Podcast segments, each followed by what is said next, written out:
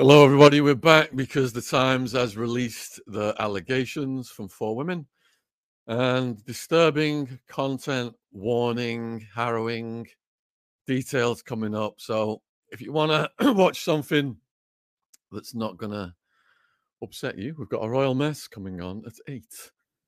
So, until then, I've got some time to cover what's come out. Now, as I was reading these allegations, and obviously, this stuff is disgusting. Anyone who had committed these kinds of acts should have severe punishment and obviously a lot more investigation into what has actually happened needs to occur, maybe even a court of law. But that aside, when I was reading it and when I'm looking at the timeline of all of this, I can't help but thinking that history is repeating itself because this is exactly how the media rose up and savaged Julian Assange.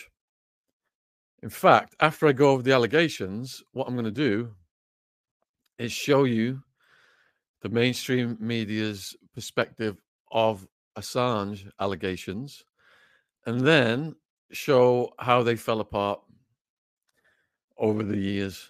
In the beginning, there was a tidal wave of media hatred for Julian Assange. Um, women I spoke to who were involved with, with the Me Too movement were disgusted by Julian Assange and criticized me for defending him. Friends of mine. And it does look really bad at first with Assange, but it changes over time. Now, we're at the point where it does look really bad for Russell Brand. If you didn't see my stream earlier in the day, this method is so effective because the people launching the campaign suffer no consequences, innocent or guilt is irrespective.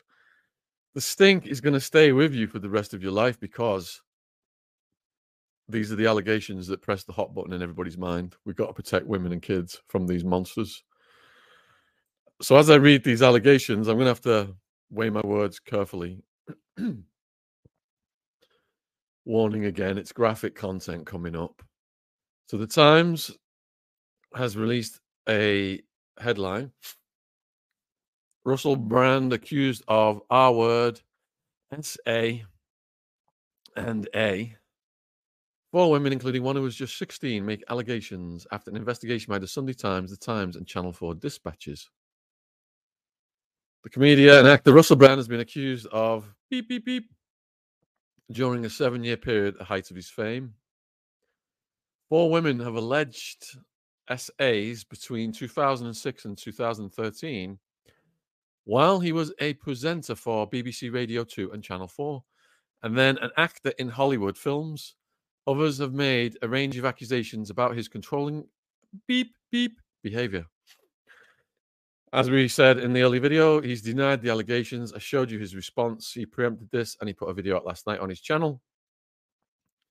He has said all of his relationships have been consensual. One woman alleges that Russell R worded her against the wall in his LA home. She was treated at a R word crisis center on the same day, according to medical records. Text messages show that in the hours after leaving his house, she told Russell that she had been scared of him by him and felt taken advantage of, adding, When a girl says no, it means no. And his reply was he was very sorry. A second woman alleges that Russell assaulted her when he was 31 and she was 16 and still at school. This is something we predicted earlier today. She said he referred to her as the child during an emotionally abusive and controlling relationship that lasted for about three months, and that he once forced his, let's say, man part down her throat, making her choke. She says she tried to push him off, and she said had to punch, punch him in the stomach to make him stop. yeah, this is absolutely disgusting. A third woman claims that he beeped her while she worked with him in LA and that he threatened to take legal action if she told anyone else about her allegation. The four described being SA'd by him and him being physically and emotionally abusive towards her. All said they felt ready to speak only after being approached by reporters. Several said they felt compelled to do so given his newfound prominence as an online wellness influencer with millions of followers on YouTube and other sites. So I find that suspicious because if he was already at the height of his fame, and yet they're saying that they felt compelled to do so because of his newfound prominence, surely if he's at the height of his fame, that would have been the time to speak out and not only after being approached by reporters. So it makes you wonder. I'm not taking any away from victims of these things. It's disgusting. But it makes you wonder what how they were incentivized by these reporters. Was any money involved? Any promises? So most of the women who do not know each other have chosen to remain anonymous. Over the past few years, reporters have interviewed hundreds of sources who knew or worked with Russell, ex girlfriends and their friends and family, comedians, other celebs, people who worked with him on radio, TV, senior staff at BBC, Channel 4, and other media organizations. And two or three years ago, this happened to me when the campaign was launched against me for reporting on the Jeffrey case. Every single ex girlfriend from my past was contacted. All my friends in America were contacted. Relationships going back to the 90s were contacted. My prosecutor was contacted this is how this works. And depending upon what they say to these people, can they get them?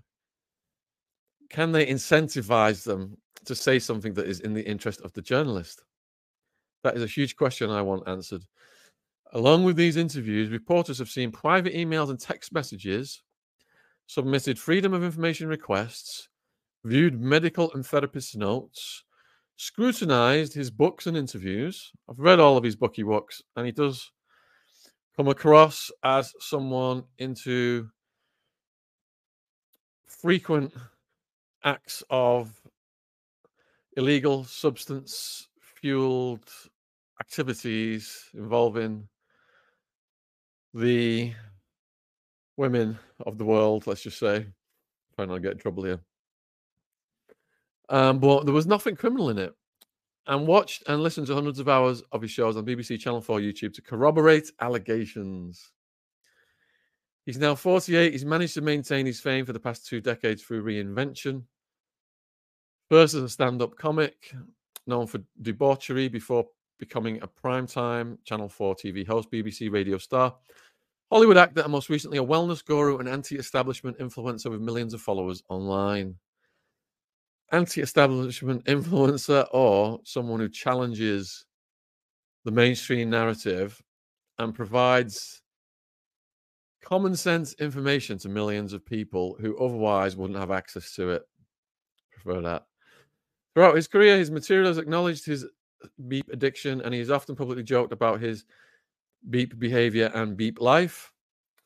But there were rumors of more sinister behavior said to be discussed as an open secret by senior TV and radio execs and among female comedians who warned each other of his behavior, but the women involved previously felt unable to speak out. Now, when I read that, I started thinking about Philip Schofield. But Philip Schofield is embedded into the establishment. So his thing was quickly cleaned up, wasn't it?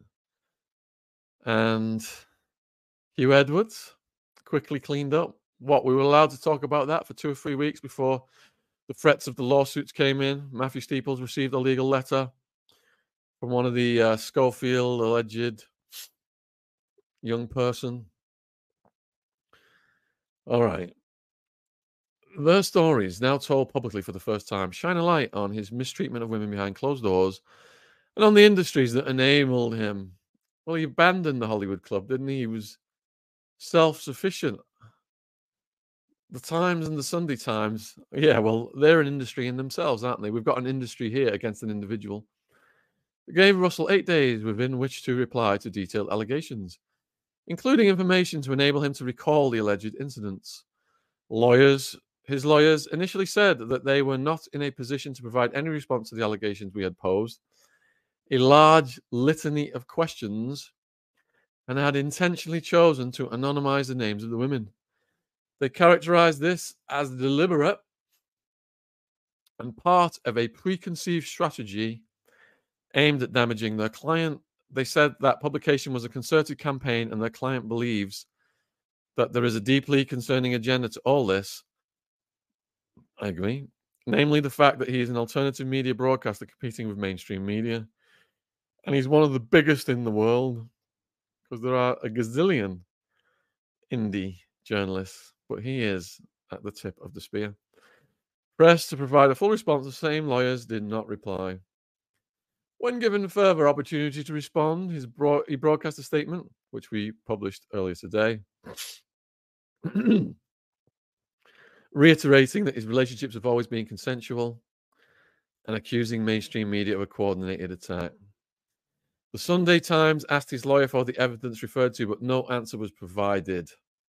All right. Now we're going to go to the detailed allegations, graphic content coming up. Like I said earlier, if you want to watch something easy on the stomach, we've got a royal mess coming up at eight. All right. He sent a car to my school to take me out of lessons. As her taxi approached Russell Brand's home, Alice, and this is a fake name, remembers the driver begging her not to go inside. Recognizing the destination, he started to ask questions. She admitted she was 16 and still in school. The driver replied that his daughter was the same age and entreated Alice, Please, I'm asking you not to go in there. You could be my little girl and I would want some I wouldn't I would want someone to do this for her. He offered to take her home without charge, but she insisted she was fine. He had such a sad look in his eyes.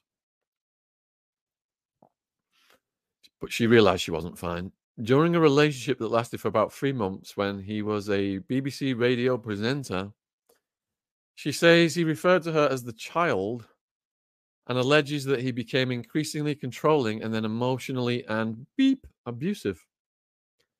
He was 30 years old. He sent a car to a secondary school to take her out of lessons and to his home, she says, and asked her to save his name in her phone as Carly to deceive her parents.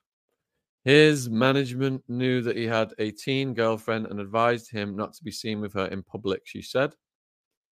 She alleges that he once forced his man thing down her throat, making her choke, and that after trying to push him off, he only stopped after she hit him in the stomach.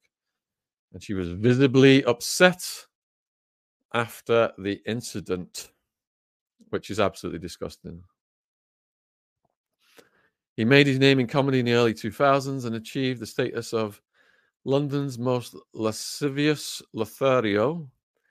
Gave up drugs in 2002, but filled that void with sex in 2005, he re- received treatment for addiction at a clinic in the US. Um, he bragged he, he, was sleeping with 80 women a month. Um, he was crowned Shagger of the Year by The Sun.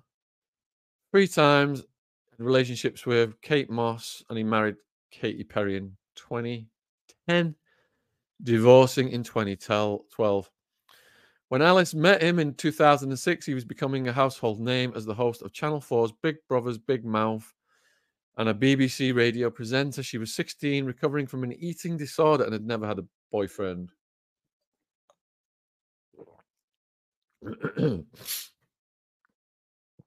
he approached her in Leicester Square after she had been shopping at Topshop in Oxford Circus, and he had been working at a nearby studio.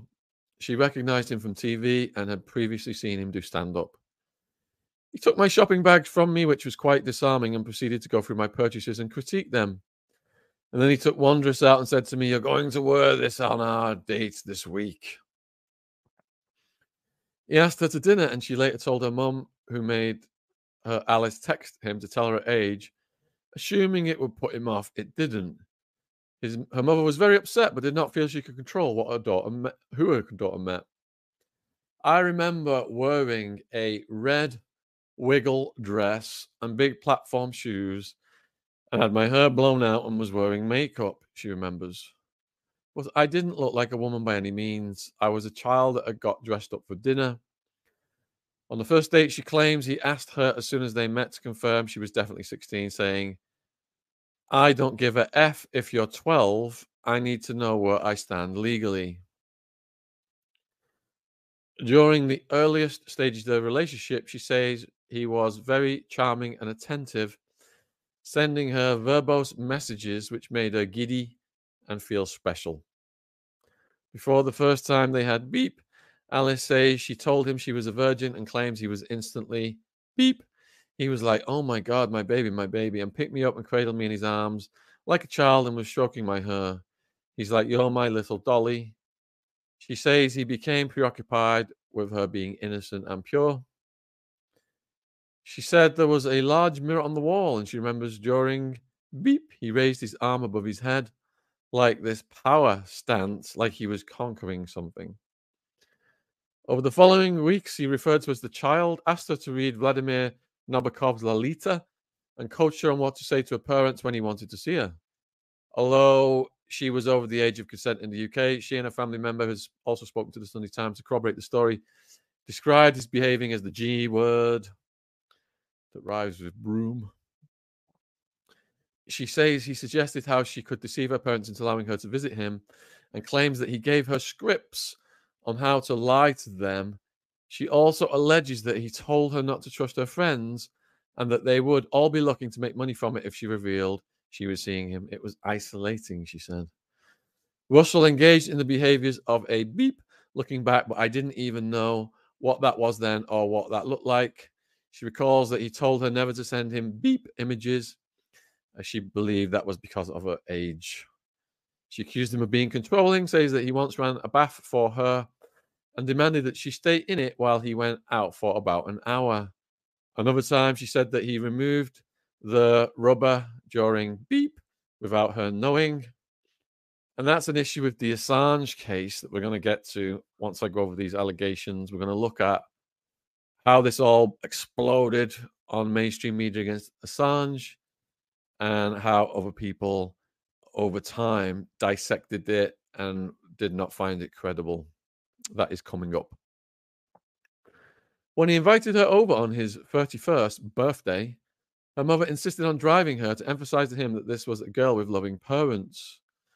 When his mother went to meet him on the doorstep, Alice says that he blocked the door and leant down and kissed my mother on the mouth she says that afterwards her mother was very, very upset at his behavior and pleaded with Alice to come home with her, but she chose to stay. Towards the end of the relationship, she said that Brand beeped her. She says, I was sat up in bed up against the headboard and he forced his manhood down my throat and I couldn't breathe. It was just choking me.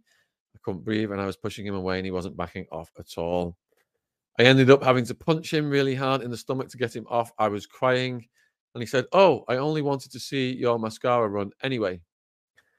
Then I knew at that point that he didn't care about hurting me physically or emotionally. It shouldn't take you having to punch someone to win them to get them off you. It shouldn't be a physical fight. As she lay on one side of the bed after the attack, she alleges that he climbed on top of her, held open her mouth, and drooled into it.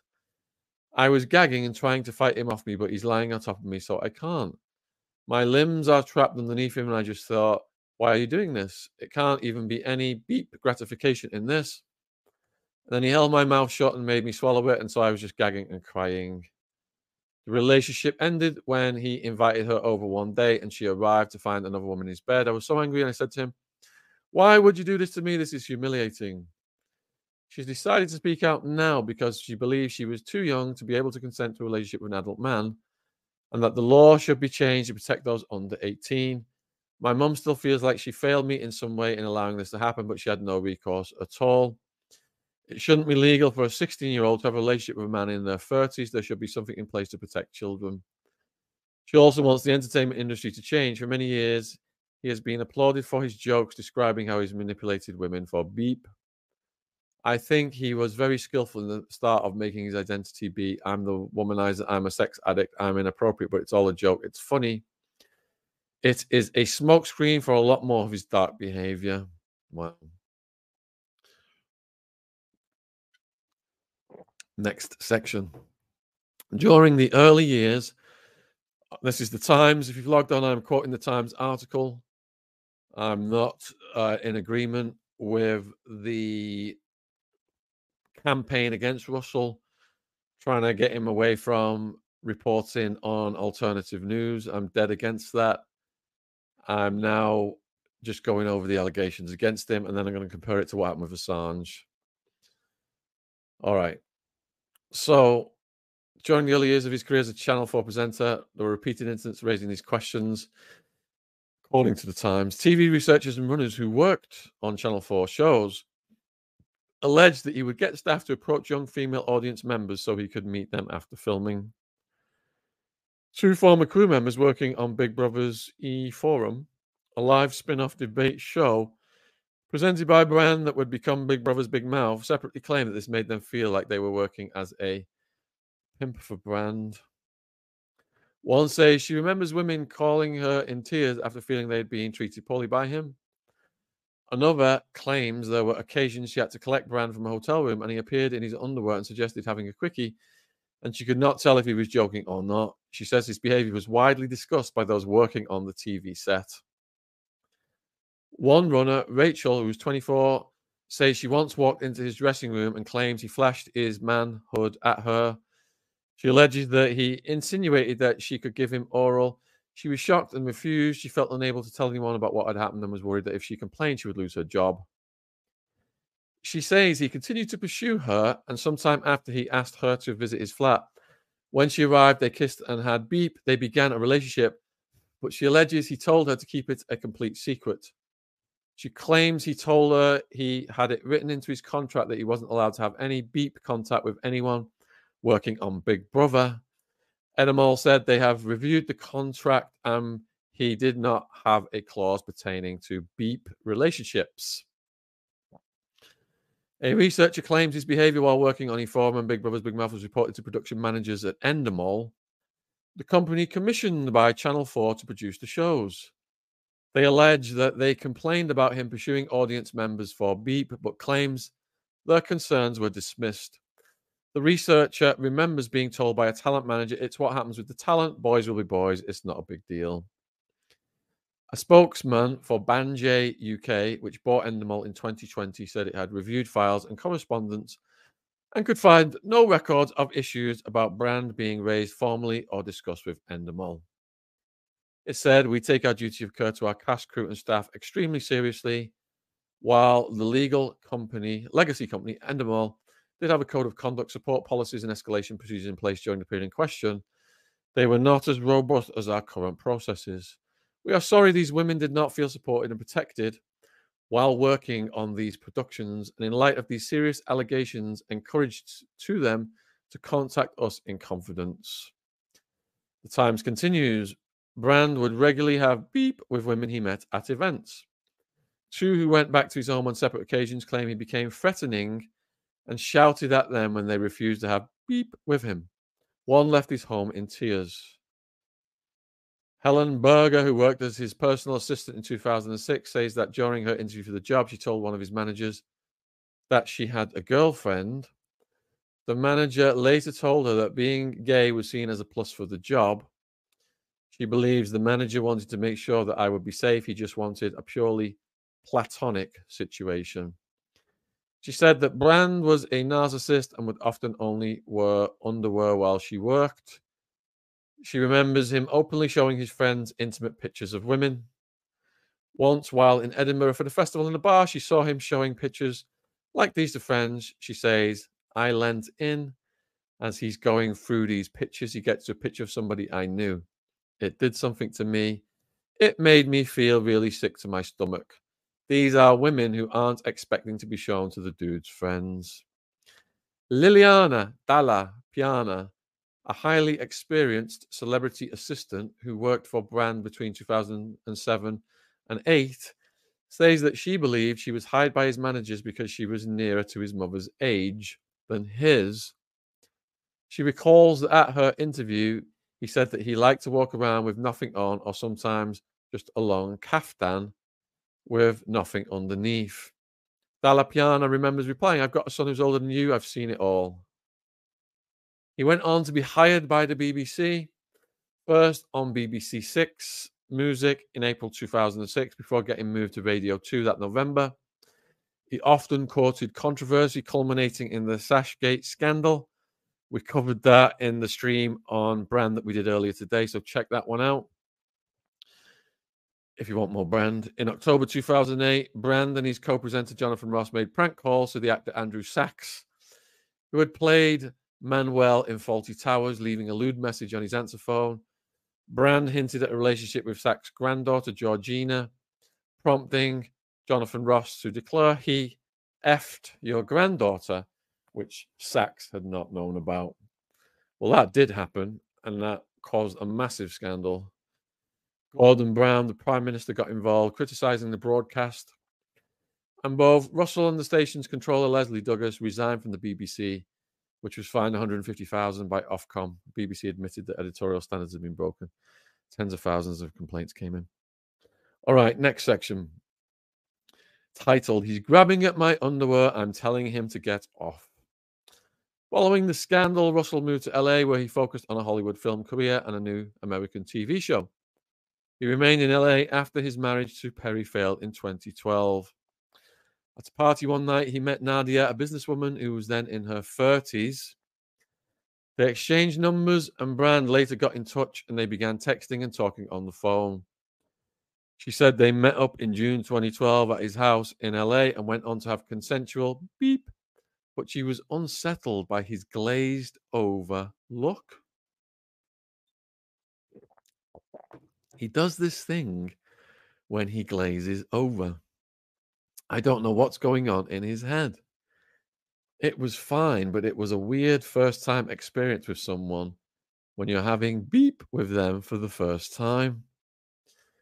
During one text exchange, Brand suggested that Nadia bring a friend.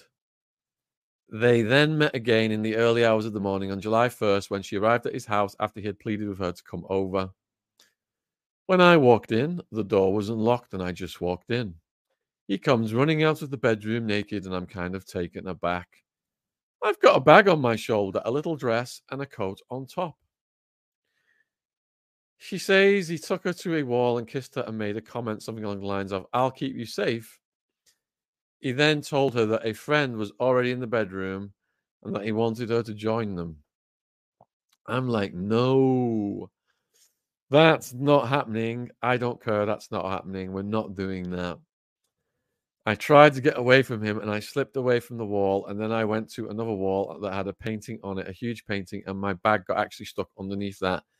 And it's still on my arm. And at that point, he's grabbing at my underwear, pulling it to the side. She said that she told him to get off her and that she wanted to leave, but he carried on. I'm stuck underneath the painting and he's pushing up against me. He's a lot taller than me and he has that glazed look in his eye again. And I can't move. And I told him, Get off, get off. She claims that he pushed her up against the wall and beeped her without a rubber. He finally finished and she says she pushed him away. And then he blocks the door that I've come into because he doesn't want me going He's like, Are you okay? I'm like, No, I'm not okay. You need to get away from me. And he's like, Let's calm down. She says that he eventually stepped away from the door he had been blocking after she told him she wanted to use the bathroom. I ran out and I jumped in my car. Thank God I didn't park in his driveway and booked it out of the. That was it. I sat on the road a little bit longer. I was in a daze. At 3:29 a.m., she sent he sent her a text message. He wrote, I'm sorry. That was crazy and selfish. I hope you can forgive me. I know that you're a lovely person. X. He tried phoning her at 3:51 a.m., but the call went unanswered. And then there's a screenshot in the Times article released today showing the message exchange. She says she woke up most of the night. She did not reply to his text until 10:59 a.m. She wrote that he had taken advantage of her and scared the poop out of her of me. She wrote in her text to him, Do you know how scary you are when that glazed look comes over? When a girl says no, it means no. Do I have to go and get myself tested? He replied, he was very sorry and wrote, You don't need to get tested. I will make this up to you somehow with love and kindness. Not my original idea, which was more sex. You've been lovely to me and I'm embarrassed by my here behavior. Sorry, kiss. The US phone number that he used to send messages has been verified by multiple sources. Meanwhile, she had told a close friend what happened and she took her to the uh, R Word Treatment Center at UCLA Santa Monica Medical Center that same day. She shared a full copy of her treatment records, which she stated that she provided underwear and other samples as evidence which were frozen. An officer from the LA Police Department was alerted by the center, according to the notes. But she chose not to make a police report, saying to the center she didn't think my words would mean anything up against his. This notes also stated that she was worried that if her assailant's name is somehow released, then her name will be dragged through the dirt. She had therapy at the clinic for the following five months.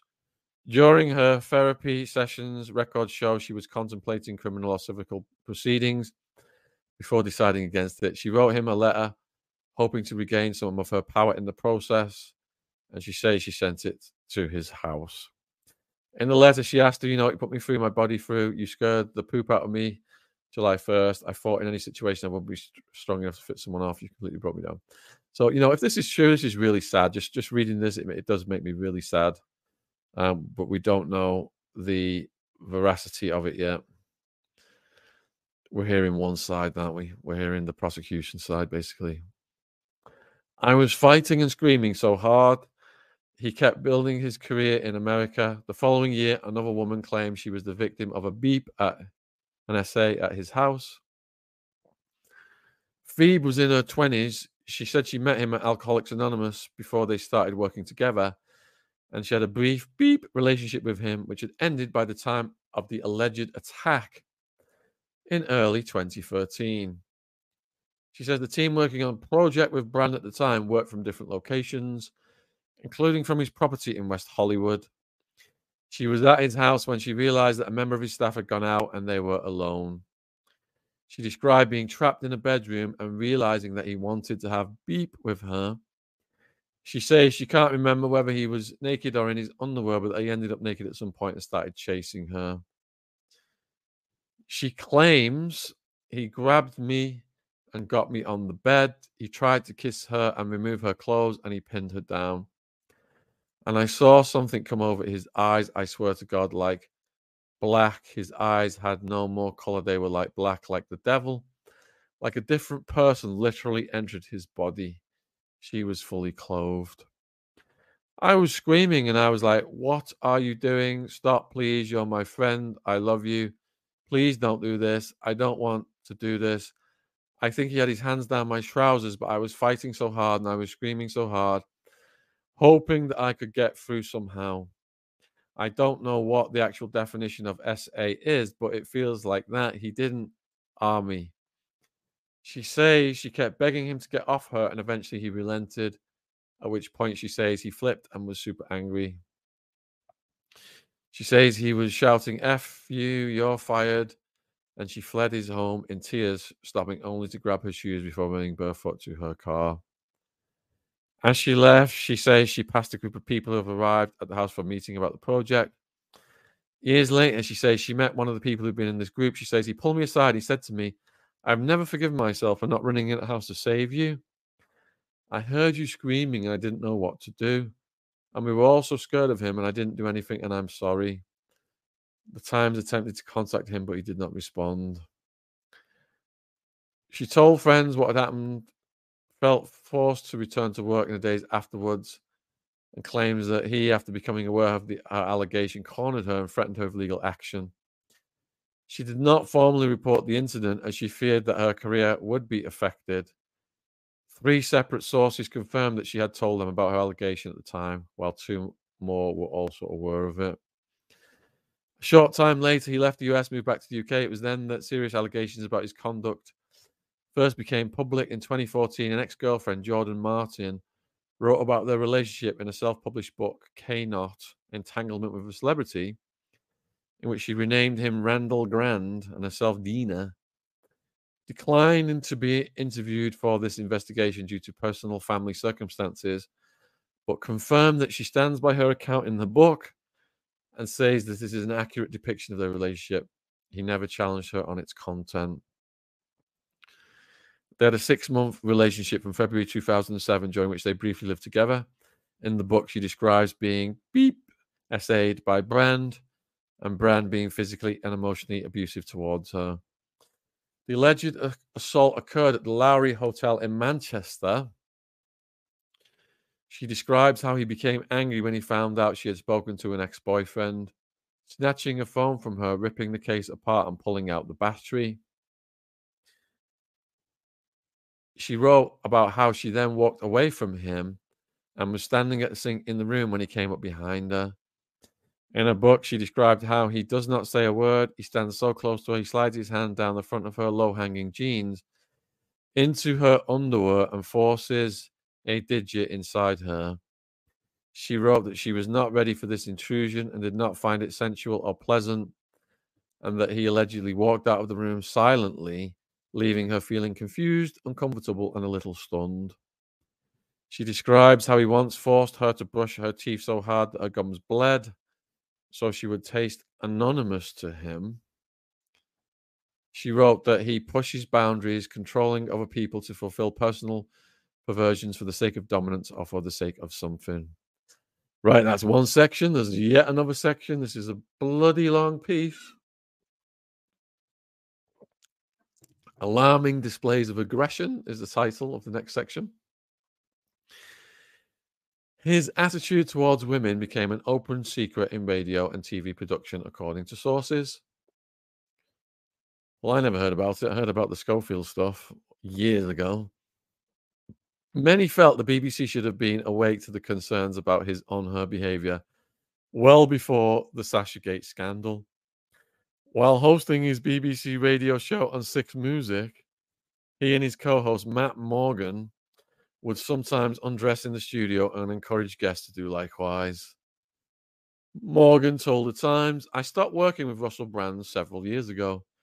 During the time I worked with him, I was never aware of any allegations of serious beep misconduct against him. I absolutely condemn all forms of mistreatment of women. Looking back on the time I spent working on radio at the BBC, I'm regretful to learn that a show I was part of made colleagues uncomfortable at times. In July 2008, Ofcom, the communications regular, fined the BBC £17,500, just over $20,000, for a serious breach of its code after finding that his show on Six Music had faked a competition winner. During other episodes, he made a series of beep remarks about the newsreader Andrea Simmons, describing her on air as erotic and as a beep bomb, and telling listeners that he would like to go under the desk while she was reading the news. Several times after this, it is implied that he was forced to apologize by BBC production staff.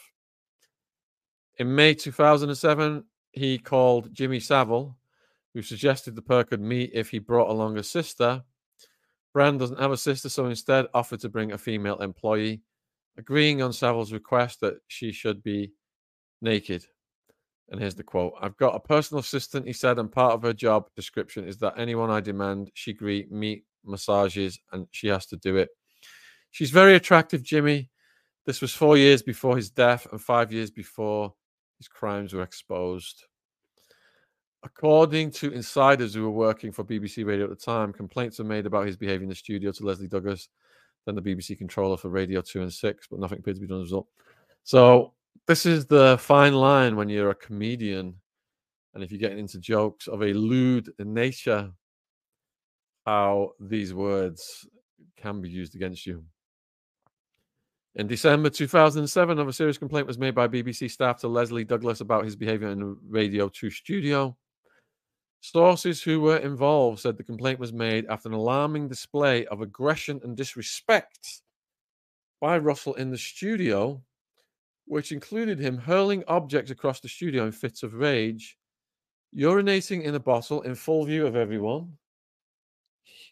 And Russell had done this, the sources said, in front of production staff and guests, including a young person who appeared to be a minor and had been sent to appear on Radio 2 by a charity. This alleged complaint and any others have been made were not mentioned in subsequent official reports into Sachsgate. A spokesman for the BBC said it has clear expectations and policies around conduct at work and had taken the Jonathan Ross Radio 2 incident incredibly seriously. He said, We hope that demonstrates that the BBC takes issues seriously and is prepared to act. Indeed, we would add that in addition to acting on the serious editorial breach at the time, the BBC has, over successive years, evolved its approach to how it manages talent and indeed how it deals with complaints or issues raised. We will always listen to people if they come forward with any concerns on any issue related to any individual working at the BBC, past or present. Lawyers representing Douglas said Ms. Douglas does not at any time encourage, enable, and or fail herself to take any adequate steps within her power with regard to the conduct of Russell Brand of which she was aware. She is presently unable to provide any further information which may be relevant to the matters raised in this article due to the obligations owed by her to her former employer. Alice, who later worked at Channel 4, recalled a meeting in late 2013 or early 2014 during which Brand was pitched as a host of a show, but concerns about his behavior were flagged. The solution that was offered was that we would take the female staff off the crew. Women that have worked hard to get into this industry now can't work on particular shows because of fear that they might be assaulted or harassed. I was in disbelief. He continued to be given opportunities by mainstream broadcasters in the UK, including Channel 4. In 2019, he appeared on a celebrity edition of Bake Off. He baked biscuits inspired by the, let's say, private parts of his wife, Laura. A spokesman for Channel 4 said Channel 4 is appalled to learn of these deeply troubling allegations, including behavior alleged to have taken place on programs made for Channel 4 between 2004 2007. We are determined to understand the full nature of what went on. We have carried out extensive document searches and found no evidence to suggest the alleged incidents were brought to the attention of Channel 4. We will continue to review this in light of any further information we receive including the accounts of those affected individuals. We will be asking the production company who produced the programs for Channel 4 to investigate these allegations and report their findings properly and satisfactorily to us. It is said in that in the many years since the incidents emerged, there has been extensive change in Channel 4's management, and it was committed to ensuring the TV industry is safe and inclusive A spokesman for John Noel Management, the agency that represented Russell from 2002 to 2017, said for legal reasons on which they cannot elaborate, they were not in a position to respond to questions from the Times. Right, yet another section in this Times article titled Female Comedians Have Warned for Years. We interviewed a female comedian, Eleanor Conway, but if you've seen the podcast, it was one of the very first ones we did. I'm gonna have to send her a message and find out if on the female comedian circuit warnings were circulating for years. All right. Journalists were in touch with dozens of comedians who have worked with Brand. Female comedian said in early 2000s when they gigged together, he chased her around backstage and bit her on the face. Despite her making clear she was uncomfortable, whenever he saw me, he would grab me and bite my face, and it was coupled up with this weird, horrible energy. I said to him, I don't like this, and he still did it so much before he stopped. It was him crossing boundaries. She also witnessed his behavior at parties. He was like the Pred from the 1987 sci fi film. He would show up and you'd see him scan the room who he hadn't slept with, who he was going to sleep with.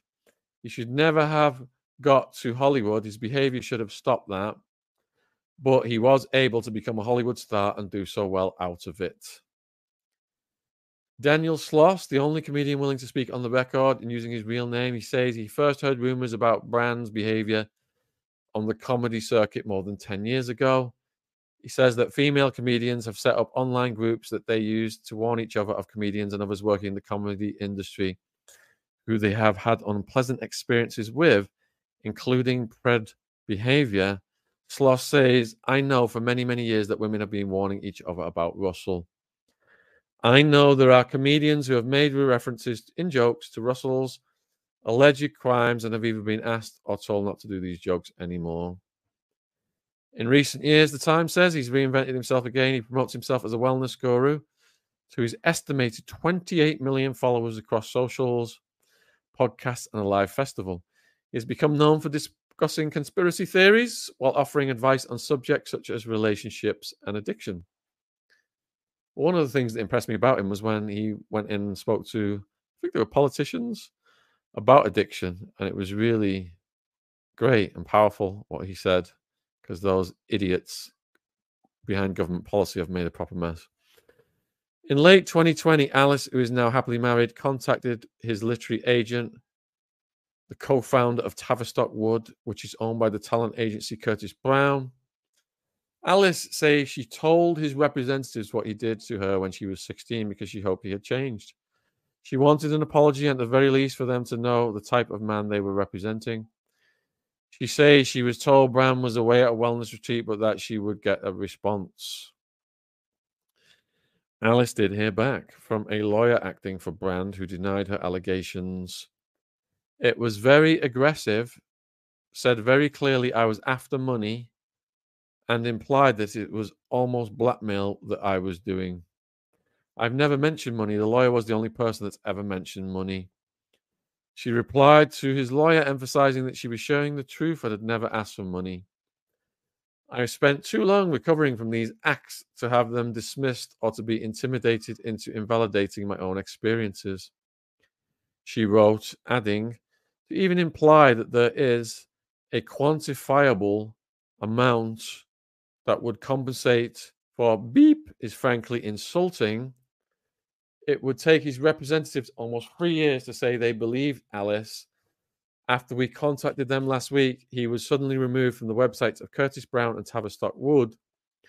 The latter then said Russell Brand categorically and vehemently denied the allegation made in 2020, but we now believe we were horribly misled by him. Tavistock Wood has terminated all professional ties to Brand. So we are just an hour and a half away now from the show on Channel 4 9 p.m. tonight in the UK, going to 10:30. I'm now gonna go over what happened to Julian Assange and compare it so we can get an idea of the trajectory of how these things play out. Because when the allegations came out against Julian Assange, they sounded as horrific monstrous, criminal as the allegations just sounded in the Times.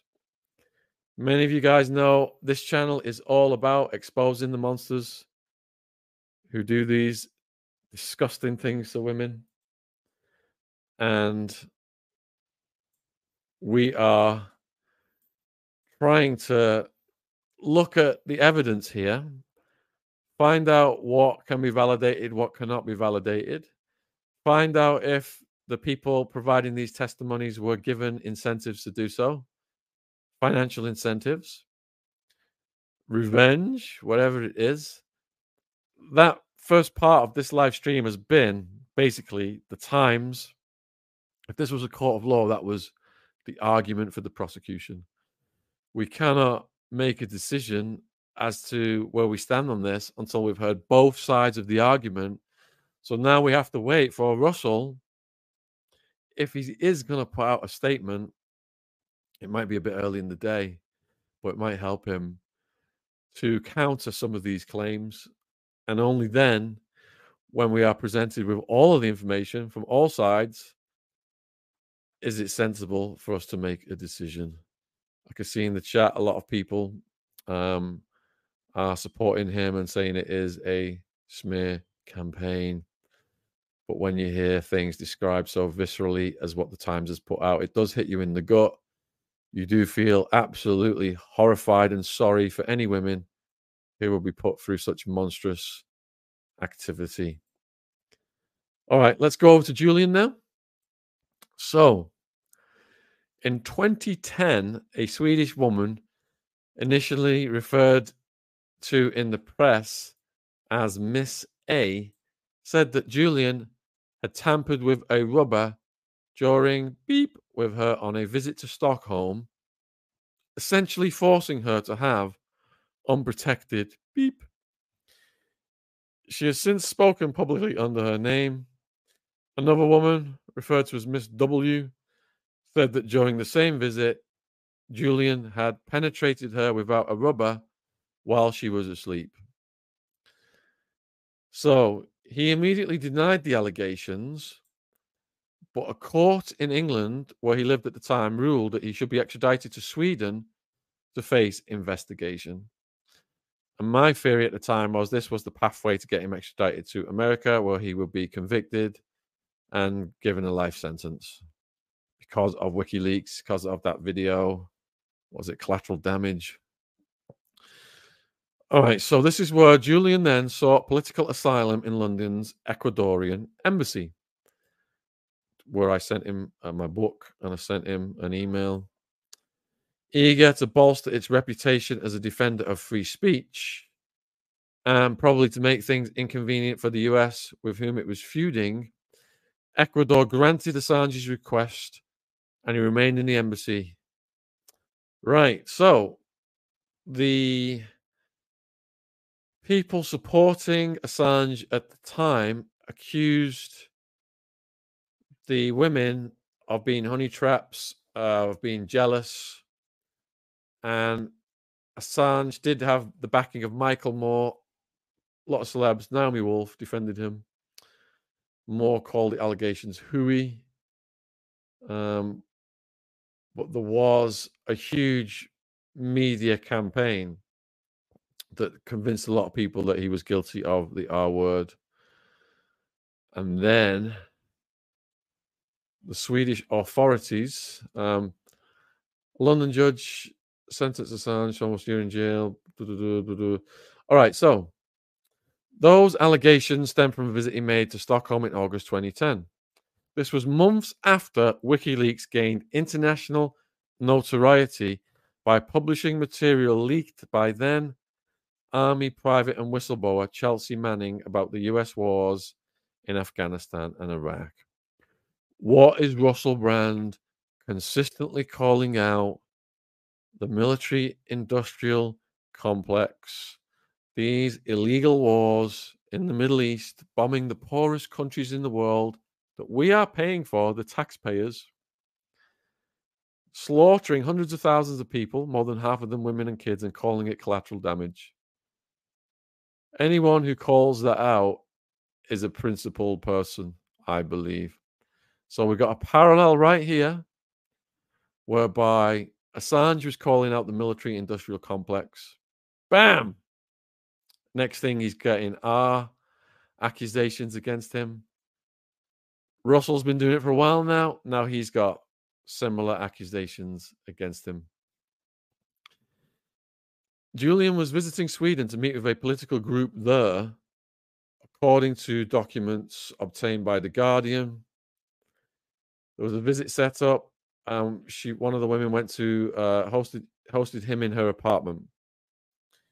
She said he began stroking her leg, then removing her clothes, breaking her necklace in the process.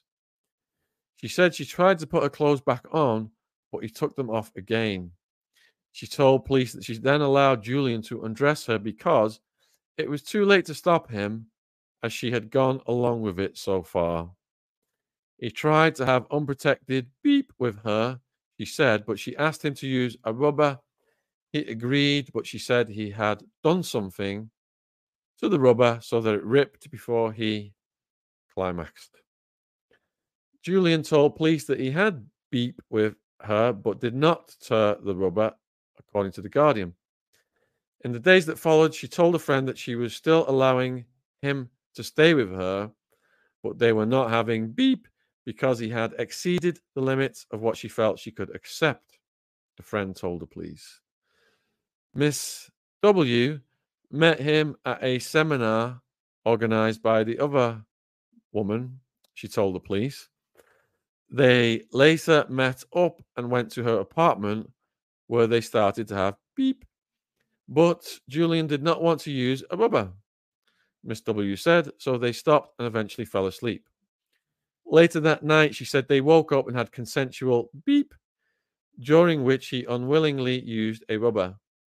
But in the morning, she said she woke up to find him beeping her without a rubber. Um, he denied wrongdoing, blah, blah, blah. Then he took refuge in the embassy after they reported their experiences to the police. Swedish authorities opened an investigation. Um, he'd returned to London, lengthy legal battle, British court that he ruled in 2012 that he should be extradited to Sweden. Now, it was obvious to me right away that he was going to get, they were going to try and extradite him to America. And his, his lawyers were worried about that because he would be facing extradition to the US to face charges related to WikiLeaks. That's when he went into the Ecuadorian embassy. In granting his request, the Ecuadorian government said it was protecting him from the harsh punishment he could receive if sent to the US. A small majority of Ecuadorians supported the decision, according to the BBC. In 2015, the statute of limitations on the allegations expired. In 2017, Swedish authorities dropped their investigation into the claims, claiming that they saw no way to proceed while he was in the embassy. And once he was arrested, there was they were considering uh, reopening the investigation, according to the New York Times. The statute of limitations on one of the claims expired in 2020. Eva Marie Persson, Sweden's Deputy Director of Public Prosecutions, said at a news conference that there was probable cause to suspect him of a crime in Sweden, according to the Times. Hey, with the Times, back to the Times. Um, he was sentenced to jail in the UK for skipping bail when he entered the embassy in 2012.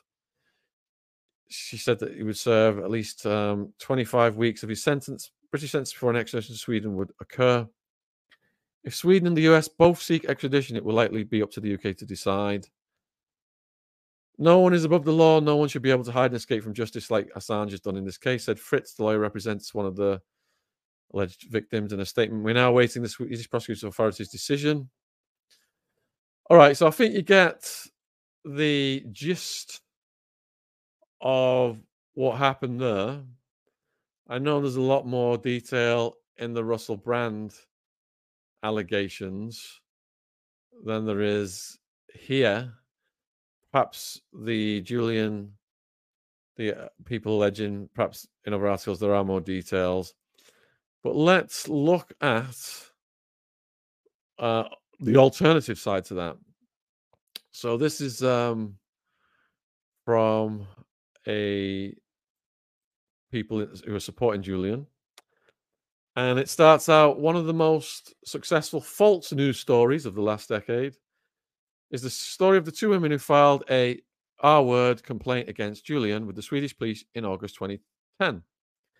That the founder of WikiLeaks escaped from Swedish justice system by fleeing to England. The advantage of the Swiss uh, Nils Melzer is that he speaks fluent Swedish and was able to consult the original documents. All right, so we've got someone now who's gone and looked at the original documents in the Swiss language, was then able to consult the original documents, and to his amazement, it turned out that the course of events was quite different.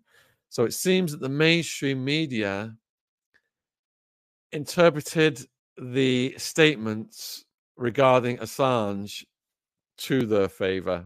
Surprise, surprise. The rewriting of a woman's statement is the title here.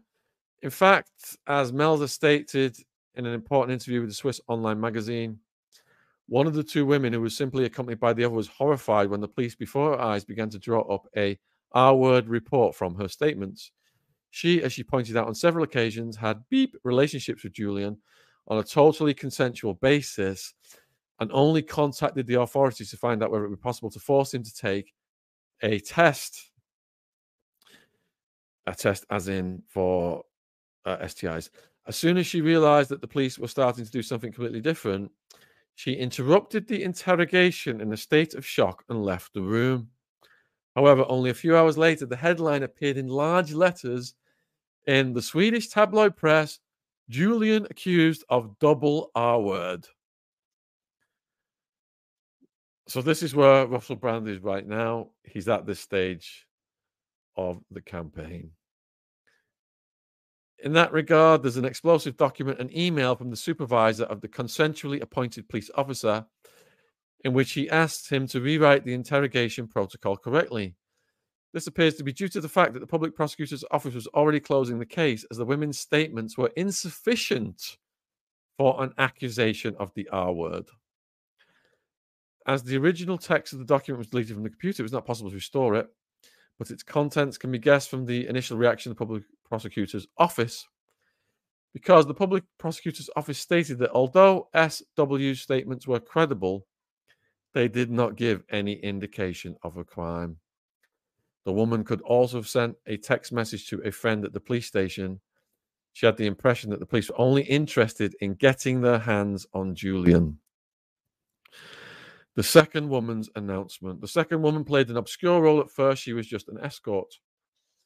According to Melzer, she not only suggested to the first woman to go to the police, but also directed her to the guard post where one of her friends was on duty. This is the same person who, at that time, and this was already a legally incorrect procedure, conducted the interrogation. Later, this police friend also forged the document. See how this stuff can unravel. However, only one day after the first woman was questioned, the second woman made her own statement and reported that Julian had slept with her without protection against her will. According to Swedish law, this does indeed amount to the R word. However, Mr. Melzer highlights the contradictions in the statement. Let us also look at the chronology. Curiously, the Swedish media reported a double R before this second woman made her statement. So the order of the script written up, the mainstream media, for the two R cases before the second woman made a statement. Julian tried to confront Swedish justice. The claim that he systematically fled Swedish justice is clearly false. Quote, it is the opposite. Assange contacted the Swedish authorities on several occasions because he wanted to talk about these allegations the authorities weighed in the balance. Thanks to the investigation the perseverance of UN Special Rapporteur on Torture, Nils Melzer, the truth came out. Quote, the Swedish authorities were never interested in Julian's testimony. They deliberately left him in the dark, but it also allowed them to control him. Imagine facing R word charges for nine and a half years by an entire state team and the media but not being able to defend yourself because the charges were never brought. So, wow. Um, Thomas Bodstrom, former Minister of Justice, a legal representative, uh, partner of the former of Thomas, maintained a confidential relationship with the United States and has worked closely with the CIA. In the meantime, Julian requested permission to leave the country and even received authorization. During the flight to Berlin, his laptops disappeared from his checked baggage. Scandinavian Airlines refused to provide any information about this. Julian subsequently traveled to London, from where he continued to offer his cooperation with the Swedes until he learned of a possible plot against him. From that moment on, his lawyer said that he was willing to testify in Sweden, but demanded diplomatic assurances that Sweden would not extradite him to America. However, the Swedes consistently refused to give such an assurance.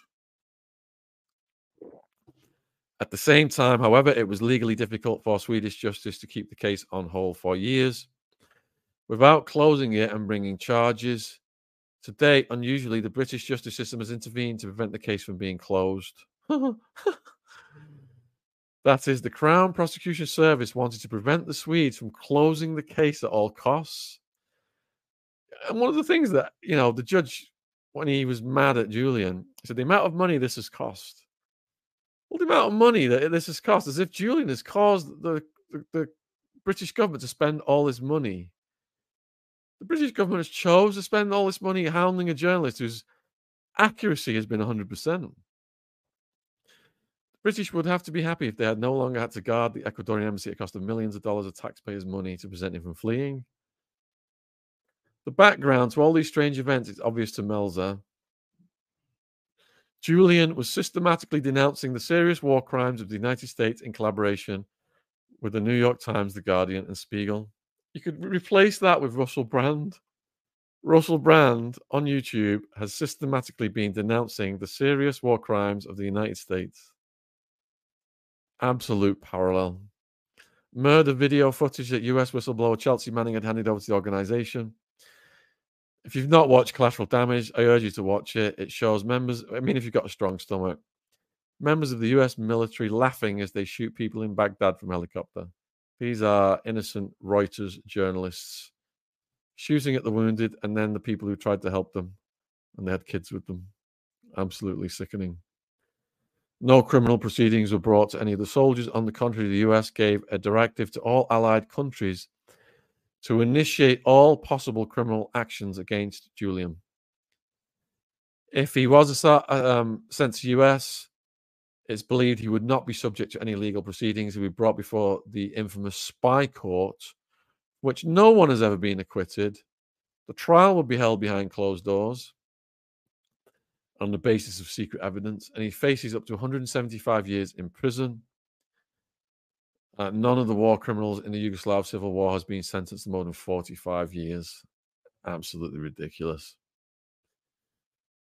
All this has gradually come to public attention is less due to the effectiveness of, of the media, which has long refused to take notes of Melzer's findings, than to the perseverance and tireless work of activists as well as the fact that they managed to attract celebrities to the demos, solidarity meetings, signature campaigns, and calls for Julian's release.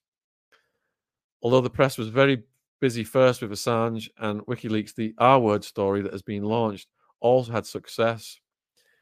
It was assumed right away, without a doubt, by many people that it was true that he'd done a double R. And for many years, the fate of his um, him had fled to the Ecuadorian embassy was received with some indifference. They often allow themselves to be manipulated by the arguments of the United States, and Julian is not a real journalist, has put people in danger with publications, and is an accomplice of the Russians. Didn't they try that one with Trump? But these ideas about Assange, if examined more closely, are only a variant of the diversionary maneuver described by Melzer, namely that he has discovered war crimes and that is a crime in order to pass himself off as a criminal and thus eliminate the real scandal. The real scandal is George H.W. Bush and Tony Blair saying categorically that Saddam had weapons of mass destruction so they could transfer billions of pounds, billions of dollars from the taxpayers to the biggest military oil contractors in the world and put lots of that in their own pockets. Halliburton, Dick Cheney. These are the guys we should be focusing on, not the likes of Julian and Russell. So, although the reporters about Borders Organization remain reluctant to explicitly label Julian as a journalist, instead of simply attesting to his journalistic activity worldwide, vigils were organized for him, in which journalist associations also participated. A positive contribution of the news magazine um, to make the scandal discovered by Melzer known to wider public.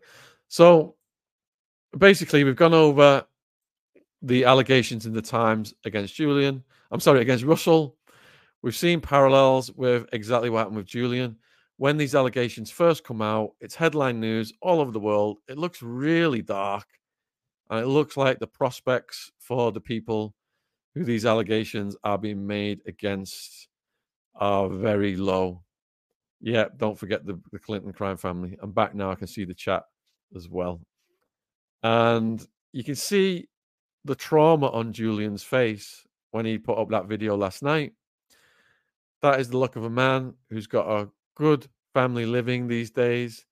He has made a lot of jokes based around his activities, let's say, involving drugs and of the carnal nature. And we all mature and grow over time. I think because of the nature of him being a comedian and being on drugs and saying things that are at the line or have gone into a grey area. He's kind of armed people against him to be able to, like I said in the Andrew Tate video about how the things that Tate said years ago, and when we interviewed Andrew Tate's lawyer last week, he said Andrew Tate regrets saying the things that he said years ago when he was in the Romanian prison. He's had to reflect on that and grow as a person. We're all growing as a person and we're all reflecting on our mistakes and we're all trying to do the right thing. Yep, is a good point by James. Um, and I've, I, I'm contemplating this as well. How much are these newspapers paying the, the people making the allegations? And, and they will be told they're going to be millionaires after suing him. Plus, they will get book deals, bookie book deals, etc. Even with the Savile case, we saw, I think it was one of Savile's cousins or nieces or something. She made a claim against him because massive payouts were being made. Now, our hearts go out to all of the victims of Savile. We've done a documentary on it. It's called Untouchable. But there are going to always be some people who jump on a bandwagon and look at someone who's as famous as Russell as a gold mine and the possibility of getting a nice payout. That is true. I'm not saying that is the case in this situation. I'm just from analyzing other cases, giving you my perspective. In this situation, I think we need to find out what Russell's response is. But just like we saw with Julian, if you get that much momentum online, if you've got as many followers as WikiLeaks, got as many followers as Russell in the tens of millions, and you're going after some of the biggest names in the world, you're going to get taken out at some point. You know, if, if this was Rome, if this was ancient Rome, the Praetorian Guard would be coming for you. Your head would end up on the gates, on a stick, on a gate. This has been going on for millennia. Even Machiavelli, he knew that. So he dedicated his books to the principles of his region at the time. So his head wouldn't end up on a stick. 48 Laws of Power, Robert Greene, he says, don't make an enemy of the most powerful people because they've got all the power. They can do anything they want to you. They control the intelligence agencies, the CIA, MI5, MI6, all that stuff. If you become as much a thorn in the side to these powerful people as Julian has become, as Russell has become, blink of an eye, they can have you taken out. Now, we're going to watch the Channel 4 thing, and we're going to come back at 10.30. But we want to contemplate what could possibly happen next. Hey, Louise. Yeah, we're talking about Russell. We went over all the allegations in the Times, and we're just comparing it to the trajectory of what happened with Julian because I think there are a lot of parallels, and it gives us an idea of what could potentially happen to Julian next. So, I mean, Russell next. So, with Russell, then, the allegations are now in the public domain. Are the police going to pursue this criminally? That's a possibility. If the police contact the alleged victims and they want to press criminal charges, I don't think there's a statute of limitations in the UK. I know some of that was in America, and they've extended the statute of limitations in California because of the historical cases involving certain names. Um, so he could possibly be criminally indicted. This is a worst case scenario. He could be criminally indicted and he could end up facing charges in the UK and the USA. So his brain is going to be smashed right now. His lawyers are going to be telling him all the various options, all the various strategies. And I'm hoping that we see some kind of response from the lawyers. It's probably best that he keeps his mouth shut now because this is so serious it's best that his lawyers take over from here and issue a statement rebutting these claims and providing any reassurance they can to his followers that these claims they don't believe that they are true and that he said last night when he was running ahead of this on um he'd obviously been tipped up. He said last night that he had people to corroborate his version of events now what we've heard tonight is absolutely disgusting it is just the prosecution's side and we need to hear russell's side before we can make an informed decision Here's a comment. MSM keeps throwing these, exposing the truth into the mainstream, but never happens to the left, does it? People like Biden is protected. Listen, isn't Hunter up for something now? Isn't his uh, legal agreement unraveling? And he may now potentially be facing problems. But you're right, it's one law for them and another law for the rest of us. And it's the political party in power has control over the justice system. And they weaponize that. And it's been increasingly weaponized in America. And um, yeah, I agree, Barbara, involved with Savile. But if you look at every single celebrity in the country, Savile was so big. Every single famous person in the country was involved with him, and not all of them were into these monstrous activities. So you know, it's easy it's easy to tar someone by saying they've got an association five years, six years before the allegations commenced on the Savile case. I am writing a book about Savile um, that I hope to get out by the end of the year, but we've got a lot going on. Yeah, where's the proof? We definitely do want to see proof. Um, Shout, shouting horse. YouTube has artificial intelligence watching every single video we put out.